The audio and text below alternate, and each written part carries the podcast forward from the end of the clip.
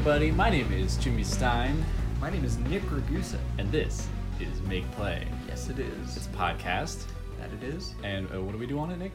Uh, we talk about, uh, well, sometimes we talk about stealing Lamborghinis uh, and yeah, social we do. anxiety, but usually we talk about uh, making things and playing things. There it is. Stuff we've been making and playing. Yeah, yeah. It's a, it's pretty it's a pretty straightforward idea for a couple of straightforward guys. Absolutely. I Um, shoot straight like an arrow that has been cut up into smaller pieces. What? Yes. How does that? Well, it doesn't go straight. That's, you know, Oh, okay. I see. That was got it. I got there. my terrible jokes. In Here my head, go. I was just thinking about that MythBusters episode where Mhm. they shot an arrow and it actually wibble wobbled a lot in, I in flight. Mythbusters. What a great show. an amazing show. Um, anyway, so uh, I haven't really made anything this week. Hmm, I was going to this afternoon, but then wasn't able to. But I have been working through some thoughts I've had on video games, uh, um, which is why I like to do this podcast in the first place because it, it gives us a little, little time to just specifically talk about games and our feelings about them Yeah. at least that's what It's I nice. get. That's what I get out of it anyway.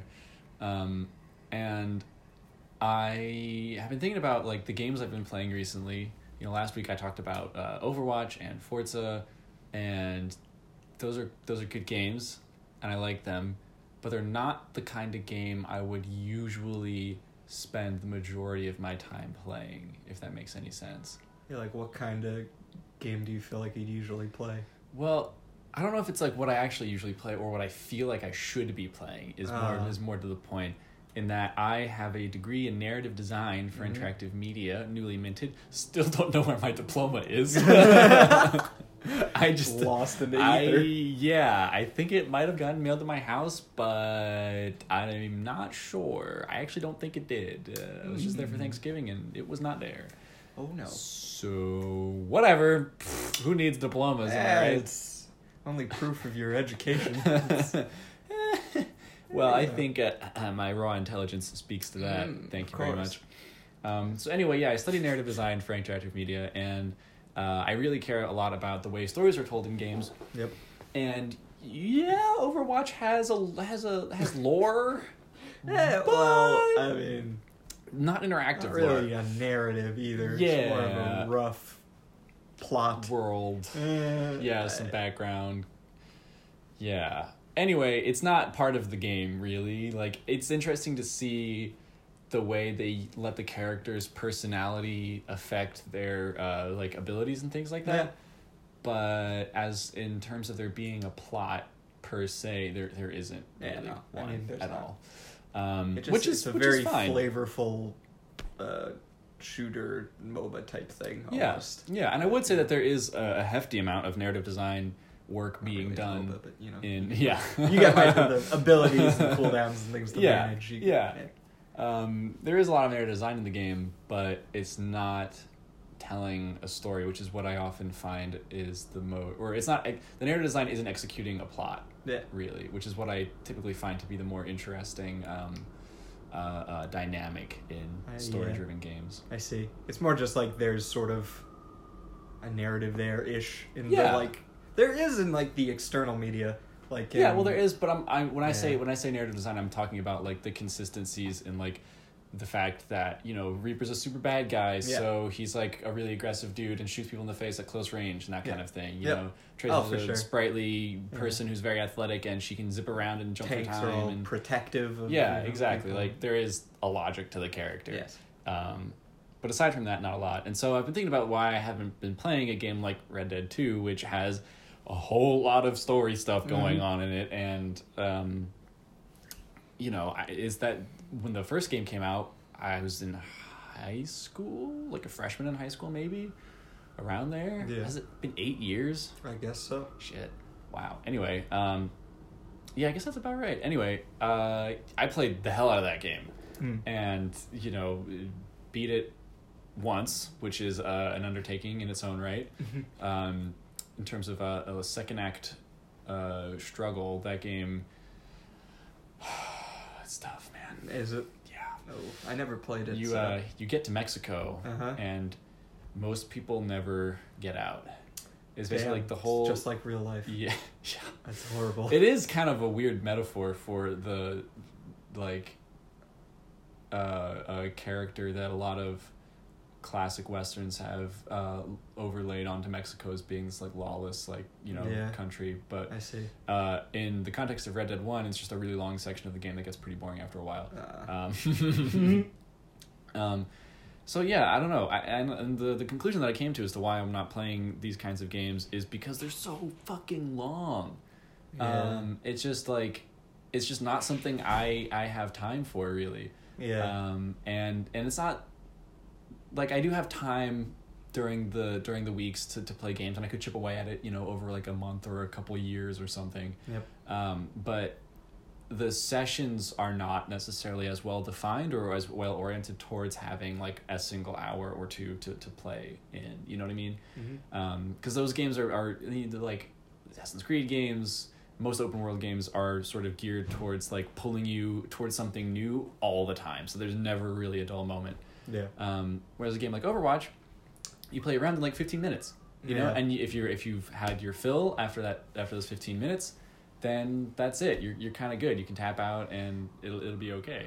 And I think in Um. tandem with the with the time stuff, because I you know I have time, but it's it comes and goes in weird places, and I can't always anticipate it necessarily. And I certainly don't have large swaths of it like Yeah. I used to in high school, um, and even in college.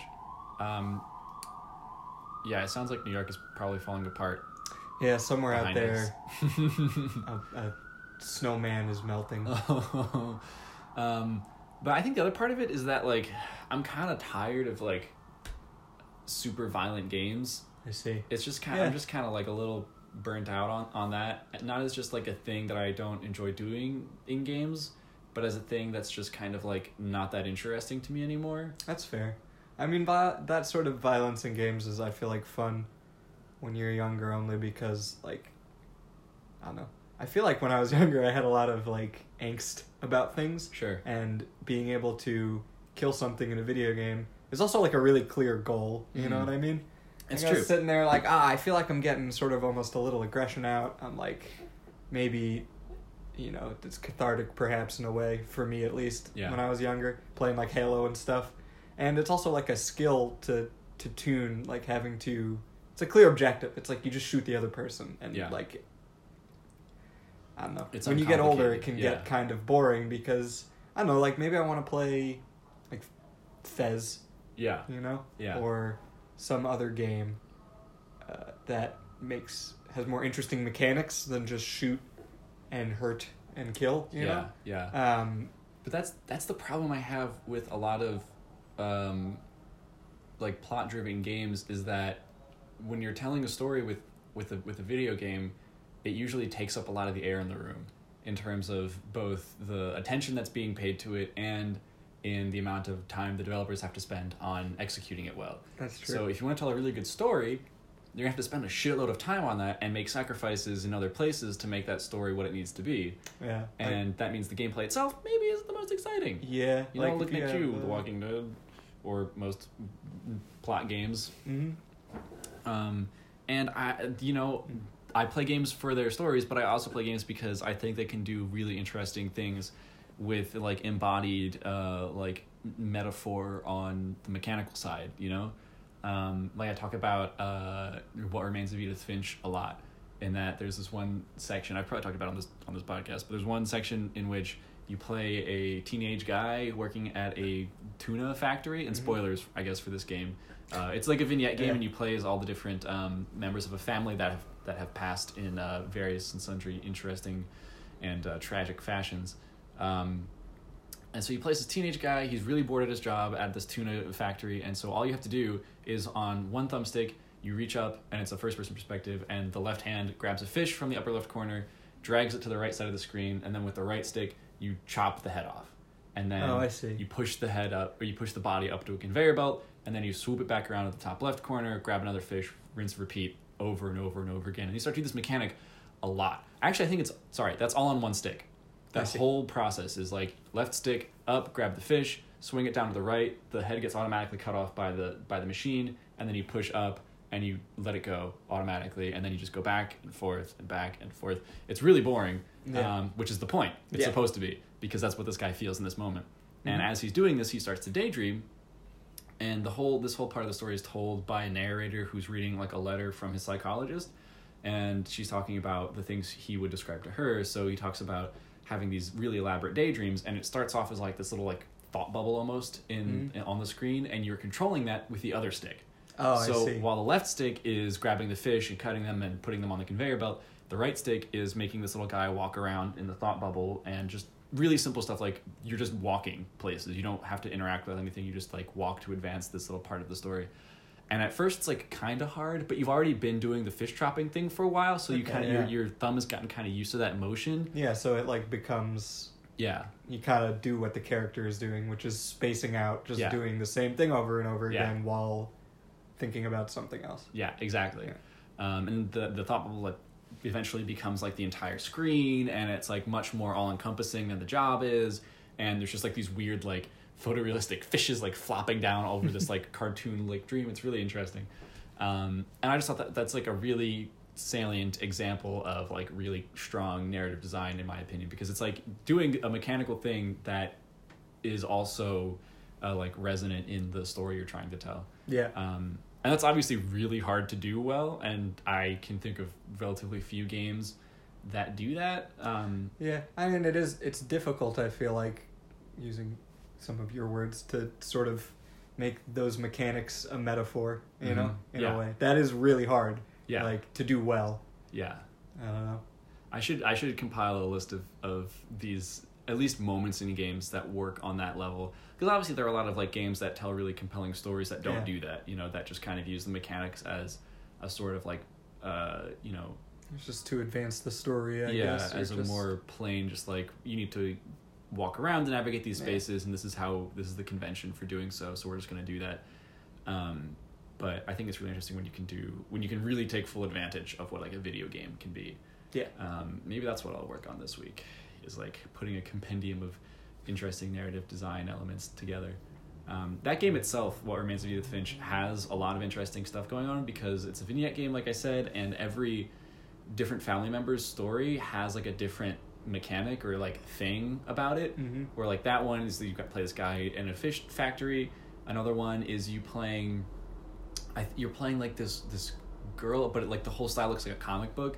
And so you're playing this girl in like the house on like a Halloween night, and you have to like hit stuff with like a crutch because you're like on crutches because you hurt yourself. Um, like really simple stuff like that.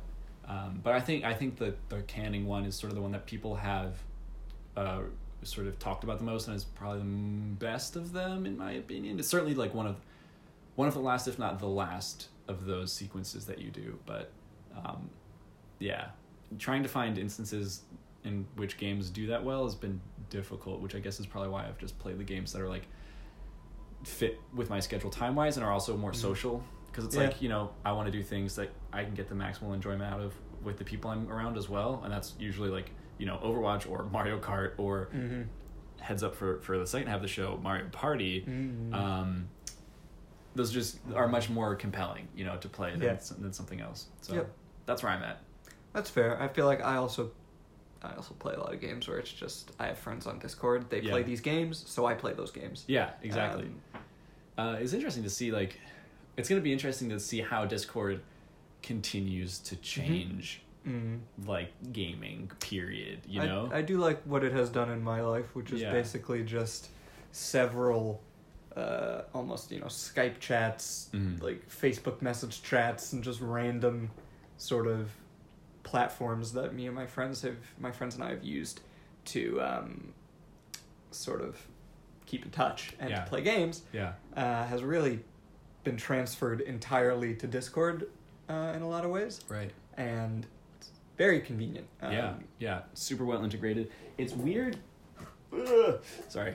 Uh, it's weird for me because um, Discord looks exactly like Slack. Yes. And it has basically the same UX, um, and uh, which is which is nice because it means I already know how it works, even though I don't use it all that often. Mhm.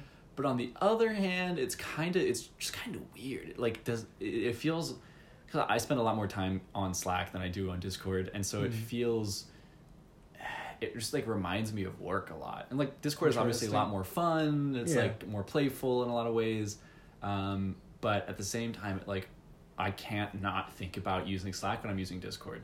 Interesting. Just a weird note. I highly doubt I'm the only person who feels that way about it because it's so because Slack is so incredibly widespread at this point, and as Mhm. is Discord. Um, but I am curious to see how it like forms communities. You know, because I to Yeah. my to my knowledge there is a vast like network of of like pretty open communities on Discord. yeah. Um, it's like a sub a sub internet, I guess. I don't know. It's pretty cool. I like it. I like that. Like I join, um, I join channels that my friends have made, Right. and I meet their friends, Yeah. and we all play games together. Like, Yeah. that's very fun. Yeah, I mean, do you know? Are there like are there like specifically game oriented channels that are just like massive, like an Overwatch, New York Overwatch like Oh, yeah. scene Those channel? sort of channels exist for sure. Yeah, Um, interesting. Because I I had my worldview expanded when I was talking to someone at GDC last year, and they were talking about all these like graphic design Slack channels that they're in, where people Mm. just like post interesting designs and talk about them and Yep. whatever. And I'm like, what? This is like a forum. I thought this was just for like sending notes to your coworkers because you don't actually talk to them in face to face. Weird. Um, okay, do you, do you have anything you want to talk about making this week?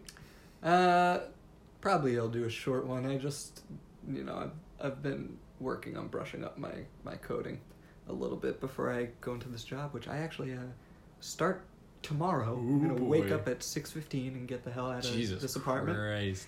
Uh, you know, it's, it's what it is. Yep, I'll time on the train, that's true. and That I'm gonna true. I'm gonna get a uh, gonna get myself a switch. Hey, that first paycheck There that it I is. can- Oh, I can't wait for that first paycheck. Oh yes, that'll be sweet. But, um, yeah, I I feel like the most work I've gone I've put into making things this past week has been uh, music related. I've Okay. played a lot of bass guitar and some acoustic guitar um, the past few weeks. I just bass really there's there's a big gap in my knowledge uh, when I play bass guitar and when I try and make songs and just make licks or whatever, you Yeah. know, little riffs that I like. Big gap being um, that I know some music theory Mm-hmm. and I know how to play my instrument, but I'm very bad at combining the two, Oh, um, huh. especially on the fly. So, sort of improvisation is always difficult, but uh, it's particularly difficult if you don't if really know where the correct notes are on your instrument, which is Right. something that people usually sort out very quickly. But um, when I learned, I, I was really primarily concerned with being able to play the instrument well, um, just to be able to hit the right notes, you know, and Yeah. hit them in the correct way yeah. was really what I was primarily concerned with. And learning songs that I wanted to play. Like, that was really the only goal. It was a fun Mhm. little hobby for me. And I had some tutoring, but it, the guy who tutored me was also just some dude who like, showed me the circle of fifths once, Yeah, and then it's- it's we so- played Primus songs in my basement. Like, it's, you know. It's so funny to think about like old music teachers that you've had because I had like probably half a dozen different piano teachers over the years, um, and they're like in in hindsight they're all just like such weird people.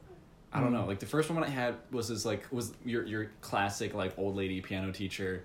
I would like drive to her. My mom would drive me to her house. I would sit there for an hour, and she would give me shit for not having practiced. I see. Um, and then As it goes. eventually we stopped going to her because uh, I wanted to like write my own songs and like play my own stuff Mhm. as like I don't know like a ten year old eleven year old and she like wasn't having it Yeah. and my mom was like that's lame we're not gonna go to this person anymore Uh, and so we got this other guy Antonio who was the best um, he was great High praise for Antonio. high praise for Antonio kind of all kind of kind of a hot mess to be honest Mm. um, ended up having some some familial issues he had to deal with so he couldn't he couldn't teach me anymore and I was never able to get in contact with him afterwards Jeez. which sucks My funny enough, my bass teacher, he was also a bit insane. He I remember had lots of stickers about aliens uh, Oh. on his bumper and Yeah. also his instrument. He was very he was very out there. I was like, I can't tell if this man does drugs or not. He oh, we plays definitely did bass drugs. guitar. I imagine he probably does if he's tutoring me in my basement. Yeah. But uh, I he actually I hadn't thought about that man in years. Mm-hmm. Years. I hadn't. He wasn't my friend on Facebook. I had forgotten even his name Yeah. up until when I first made my LinkedIn, one of the first people that it asked me to connect with was my goddamn bass Oh teacher God. when I was like 12 years old. And I was like, Whoa. I forgot, I forgot this man even existed. How long did he tutor you? Uh, a year and a half, maybe wow, two years. It's not even yeah. that. That's not even that long. No, and I, I was just confused. I was like, how do you know this, LinkedIn? Whoa. How did you figure this out? Wait, I, so LinkedIn suggested it to you? yeah, I Okay. couldn't have found that man if I wanted to. Gotcha, gotcha. And LinkedIn just just gave them like, to hey, me. remember this old gem? Yeah, I was. I mean, it was quite funny. I, I, I didn't send him a request or anything. Aw, 'cause I, was man. I, I should. It would should. be. I wonder if he remembers me. What if but he still slaps bass, dude? I bet he still slaps bass. he definitely still slaps the bass, dude. Okay, all right, all right. We're gonna take a little break. You're gonna hear a word from our sponsors, uh, which are fabulous this week. Can't wait for you guys to hear about them. Yep. Um, all right, we'll be back in a bit.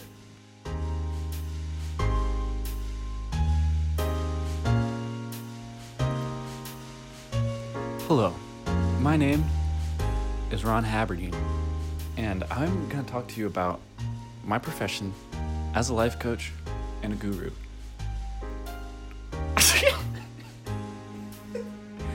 the secret is laughter, which is why I laugh all the time. You gotta tell yourself jokes. You gotta keep yourself on your toes. And most importantly, and here's a big here's a big secret: if you're wearing cloth slippers, don't go outside when it's raining, because then your feet will get super fucking wet. I know a guy who did that once. His name is his name is James Robert Stein. They call him Jimmy, and he went out there, and boy, are his feet super wet right now.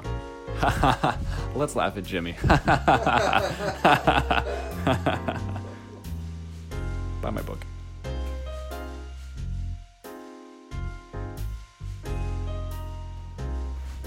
Hey there. Hey, have you actually read Ron Haberdine's book? Uh, yeah. The Ron Haberdine He has- Experience? He has some really interesting, like little, um, almost short stories. It's in- true, yeah. Some very. little anecdotes. Yeah, yeah. Fascinating. I heard someone uh, came out recently and said that they were all false. So, Oh damn! Wow. yeah. He still paid us, though, for the bit. Thanks, I really believed that one about the peanut butter and his great aunt. But Yeah, I thought that one, that one was, it was the detail. Yeah. It was so intense. like, how would you know what been- peanut butter looks like in that situation unless you had seen it? Yeah, and boy, does Ron know what it looks like. Man. Anyway, not. the Ron Haberdine Experience is on shelves today at Barnes and Noble. Maybe I don't actually buy books anymore. I think it's a Barnes and Noble. blockbuster. who knows? Yeah. um, okay, so now we're gonna talk about video games we've been playing. Uh, obviously, we did a little bit of that in the first half, so I'm gonna sort of uh, do a little flex flex plug here and talk Hmm. about uh, the Museum of the Moving Image's exhibition on video games, uh, specifically pertaining to sports. Um, it was see. cool. Uh, it's been uh, at that museum for probably about a month. I went a couple weeks ago, Hmm. um, but I haven't really thought about it. I see. I went. I went with my girlfriend and and her younger sister who was in town. So it was mostly just about like hanging out with them and less about me like trying to dissect the manner in which they presented these uh, video games. yeah. Um, the one significant problem that I noticed was that it's a video game installation Yep. uh, exhibition, and that's really cool. But it's also really fucking hard to do well Mm. because you need so many people to keep it like running well, and they have to know all kinds of stuff about all kinds of different hardware and games. Yeah. Um, and they didn't have any of that really. I see. I mean, the games all were on. They running? Yeah. They were all on, I, and most of them, except for one or two, were running. And I believe they had sort of a brief explanation of the games and their rules Uh-huh. um, next to the installation. But there was no one there to like reset them or which is really in my in my opinion like the biggest the biggest thing is to like have it presented at like the title screen Yeah. um, I mean, there is something to be said about like walk like walking up to a computer that's like halfway through a game of backyard baseball, and just trying to like f- look at what the person had done. But like Yeah. the game games are well, if designed it's in like to, the museum too, if you're supposed to be showcasing it, like Yeah, yeah, and games are designed to like welcome people into them and to like Yeah. get them to understand how they work and what they are. It's And- like album artwork almost. Yeah. It's like kind of got to have that even in a, you know. Yeah. and so if you like just if you don't really know much about video games but you're curious and so you like walk up to NBA Jam and it's like in Yeah. the middle of a game it's like what who am I what's going on how does Yeah. this work um, so you know resetting games is, is, is huge and obviously uh, my tenor and yours as well at the uh, NYU Game Center Open Library Ah, yes. really just like rammed that into my brain like games True. at title screens Yep. games at title screens Yep. and it looks better It does. I it would annoy me if it weren't that way. Yeah. When I was working there. It Yeah. was it was nice to have them all on. Yeah. It wasn't nice to have all of the volumes turned up. yeah That became a cacophony that I will never forget, no Yeah. matter how long I sleep. it's true it's true Uh, Yeah, the audio thing situation was um, was fine. You know, it wasn't too loud. A lot of the computer games, because most of them were like on like old computers, which was kind of fun. yeah. Like I'd forgotten that Gateway was a computer brand at one point in time. Um, had like little like computer speakers there that were pretty localized to that sort of seating sitting area. Um, but the cool the coolest thing for me was that they had a uh, reproduction of Tennis for Two, which is like the first like digitally displayed game. Uh, it was never like mass produced or anything. It was like an experimental thing that was made at the Navy, I believe, Hmm. um, by this guy William Higginbotham.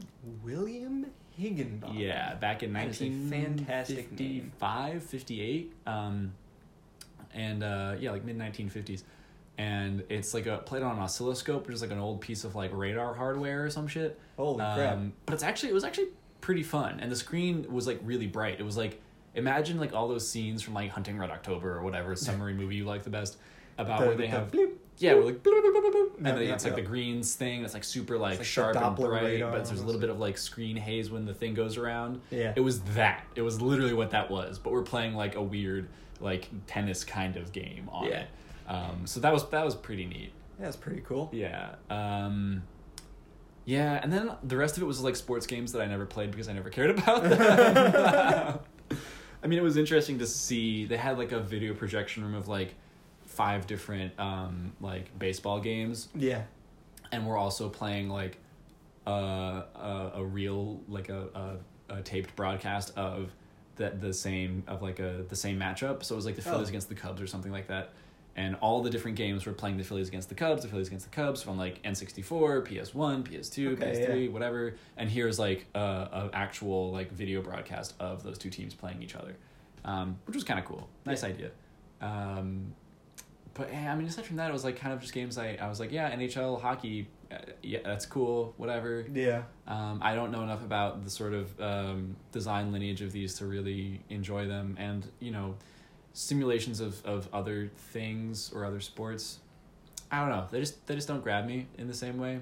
That's fair. Um, because you're like, I don't know. I mean, it's interesting to see how people decide to adapt these things, but to me, it's like, well, sports are cool because they're sports and it's people executing these ridiculous plays and, and thinking very quickly. yeah. And there's some of that in these games for sure, but they're mostly just like a sort of boiled down version of something else without being able to take advantage of things that are cool about video games. I see. Um, so they're just they just tend not to grab me that way. Yeah, it's fair. I mean, I remember playing like a um some sort of hockey, like ice hockey game with my little cousins, Yeah. and they loved it, but I think part of what they loved about it was that it tried very much to pose itself as like a broadcast of a hockey Yeah, game that you were playing, all do. which is you know, it it's cool and it must be fun if you like hockey. Yeah. But I never really watched any sports besides like a little baseball when I was very young. Um, so Yeah. to my co- to my little cousins, they play hockey. They play ice hockey. They they love playing that game, Right. and they also love playing ice hockey. Yeah. But uh, I don't love playing ice hockey or watching ice hockey. Yeah, that's the other thing. So I was kind of bored. I was like, Yeah, I mean. I played a lot of sports growing up. I played football for like eight years. mm, Um, do I watch it now? Not really, because it's fun to play, but not as much fun to watch. Um, mm. so that was interesting. And they also had like at the very end, they had the sort of like e-sport, like these are video games that are considered sports in their own right. Mhm. Uh, this sort of section, and they had. God, what do they include? They had Fortnite, which was hilarious. that's hysterical. Um, They but also, uh, you know, makes sense. it does make sense. They have StarCraft. Yes, I believe they, they had like a rotating um, uh, installation of like StarCraft and like Call of Duty and Maybe like CS:GO or um, something. yeah, all the games that are like that were like felt to be too complicated to like ask someone to play at a Mhm. museum. I see. StarCraft for sure. Uh, yes. Um, and also just to like squeeze in a bunch on the same on the same setup. Yeah. Um, and then they also had Rocket League that you could play, which Uh-huh. was fun. Which is I feel like it's a, is a, is a good game to let people play because it's just kind of like it. The logic is very simple. yeah, yeah. Like you, you're a little car, you hit the big ball into the giant net, and that's how you win. yeah. Uh, obviously, the like the skill of playing that well is very difficult, Yeah, but it's but fun to mess around with. Go forward, hit ball, not yeah, too hard. Yeah, um, and they had, I feel like they had something else, but I, I can't remember what it was. Was it like a MOBA? Or no? I think that was kind of any? on the same scale, same screen as like the StarCraft Call Oh, I Duty kind of thing. Yeah, Yeah, yeah. Sort of There might have been another another uh, piece there somewhere, but I don't I don't recall what it was. Alright. Um, but it was it was cool. I mean, it's I think it's interesting uh, specifically that there is not just a museum exhibition about games, Mm. but about sports games. That there's like a, a more finely curated uh, grouping of, of games to be in, to be interesting and to be like examined in that way. Um, because right now, the, like the Victoria and Albert Museum in London has like this really big exhibition on video games, and they're diving into a lot of like the creative process about how they're made and like all the concept art behind them and stuff like that. But they're taking the entire video game industry under their net in Yeah. this, which is huge. It's a lot. It's massive. and like there are other exhibitions which are just like about one person, one Yep. individual. Yep. So we got a lot of work to do. yeah. But it is interesting to see that the Museum of the Moving Image is like taking that next step and like refining that that gallery a little bit. You know, Yeah. obviously sports games are still like a lot. There's still it's still a huge net. They're still there's still like I feel like the thing with video game exhibitions is it's always um, how you present the evolution of the media. Um, So it's like, oh, look at this dinky little like beige box thing, and now it's then it's like, oh, well, check out this shiny PS5 with these ridiculous graphics. Yeah. How far we've come and stuff like that. And I'm really ready for that not to be the main interesting point about the exhibition. you yeah, that's true. Um, but like, you know, hey, look at the games, not just like the box Yeah. they come in a little yeah, e- yeah, exactly. Um, so I do want to still go to that exhibition at the V&A, but it's in London, so we'll see if that ever happens. I see. Yeah. Um, so okay, actual game wise, Mario Party. Nick and I have played a little video game called Mario Party, Oh my lord. and we're still friends.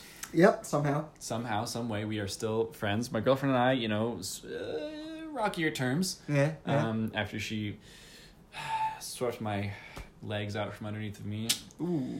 and uh, beat me by one star. Ah, well. Yeah. Well, you know, it is what it is.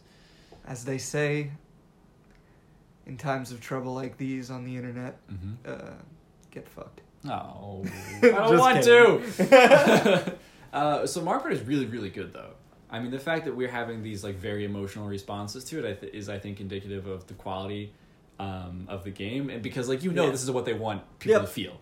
You know? It's like that weird, like frenzied, like yeah, almost anger, but sort of elation. Like I don't know. That's Yeah. how I feel playing that game. yeah. Um, it's because like it's it's it's like any other Nintendo game, really, or really, I'm just thinking about Mario Kart.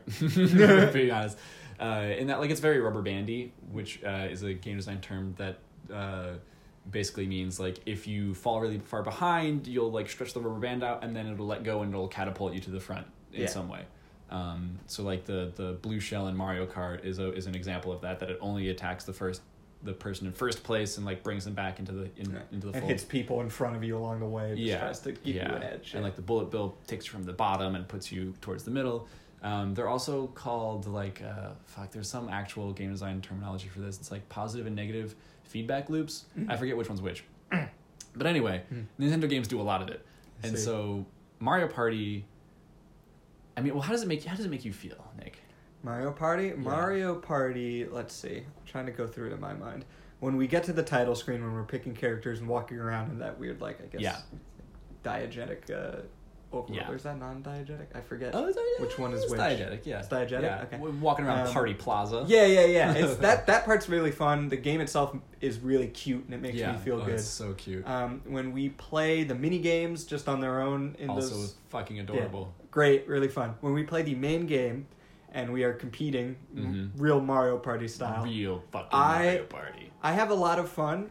I think though that's partially because my opinion about Mario Party Mhm. is that everything's pretty much bullshit. I know it's not. I know like if I intended to sabotage myself, I could easily just not buy stars or not Yeah. head towards them, or Yeah. you know, there's a lot of things, and I'm sure there are optimal ways to play the game. Yeah. Um, but there's so much randomness and that sort of rubber banding Yeah. effect in Mario Party that when I'm playing, I'm primarily just like, this is fun because I'm doing a thing with my friends. Yeah. Because I have nostalgia about Nintendo, essentially, and these characters, and it's a well polished game. Like, I. Yeah. Really, the fun of it for me is, ooh, what mini game is this? You know, Yeah. maybe I haven't seen it yet, or ah, I like this one, or Mhm. damn, Jimmy will probably beat me at this one. He's better, you know, like Yeah. stuff like that. I'm, I'm, I'm trying to. There are upsetting moments, obviously, Yeah. when you just get totally screwed by that rubber banding, or you know, when it, when uh, Yeah.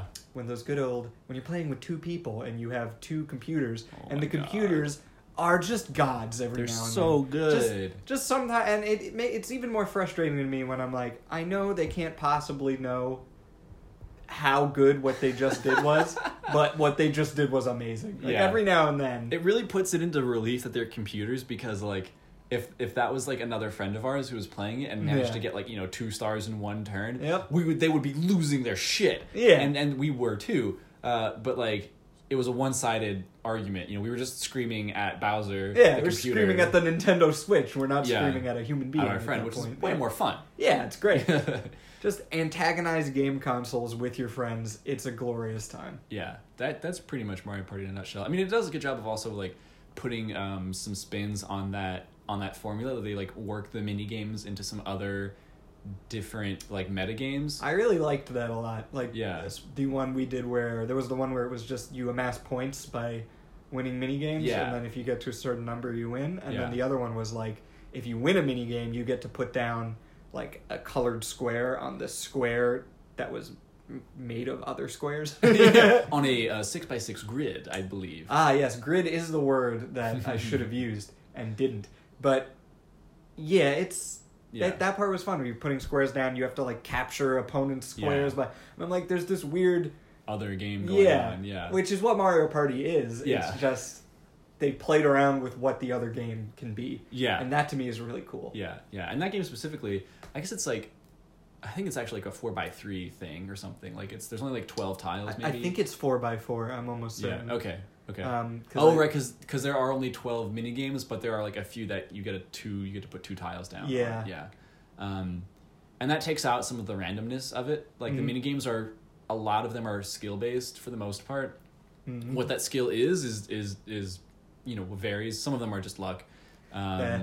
But like they're the amount of skill involved is a lot higher than it is like on the map part of a normal Mario Party game where Yep, you're where like, it's you roll and it's yeah, you literally roll a die. Yeah, so the most you do usually is deciding which die to roll, but- Yeah, or yeah. what items to use. But after that, it's sort of Yeah. I rolled a one. Right. Shit. Like, Can't do anything. Um, yeah, so it's, it's a good game, and then they have uh, the rafting mode, which is kind of like a cooperative like version of Mario Party. I think they also do have a, sp- a specifically like team based Mario Party mode. yeah, I know they had it. I think in the previous Mario Party, Yeah, yeah, I think in one of them it was almost all team based stuff, and I think people. I don't remember. yeah, if people that just liked takes that all the fun out of it. Yeah, I personally did not like that Yeah. very much. I feel like that's the mode you play after you play the normal mode, where you're like all like super angry at each other and bitter. yeah, But you and you don't want to go Time through to that, heal. Yeah, you don't want to go through that hellish like uh, lands personal landscape again. But you do kind of want to keep playing Mario Party. yeah, and then you just play the cooperative mode where we're all on the same team and you can just like kind of kick back and play some mini games yeah. yeah it's nice um okay i mean that i think i think that does it for me i was thinking about talking about a ridiculous idea for a narrative mario party game game but maybe i'll put that on the table Yeah, well, for next week we'll think about it as we play more Mario Party this coming week, and uh, yeah all i'm gonna say is shy guy he's got a lot of interesting personality yeah, Shy Guy's a, Facets. a layered. yeah a layered individual He's got many masks. i was almost gonna say a layered to human but uh, i don't we don't know what he is I think if you take the mask away, it's just blackness. With a voice Mm. coming out. the abyss itself. Okay, uh, we'll be back next week with another episode. Until then, uh, be cool. Yeah, play and stuff. Make make some things. Also, email us Oh yeah, if you want to. if you want to email us, you, can, Yeah. you can do that. That's a power that you have. I we had some call to action in the last episode that was like email us about X, which to me Mhm. felt like the right thing to do. Not that well, I guess we just put that episode out, but um, yeah, uh, email us uh, your favorite narrative design example. Hey, Hey! there it is. Uh, similar to the one I talked about in the first uh, part of the episode. So if you got any hot hot takes there, let me know and we'll we'll talk about them. Okay. Yeah. All right. All right. All right. All right. Okay. See you next week. Bye.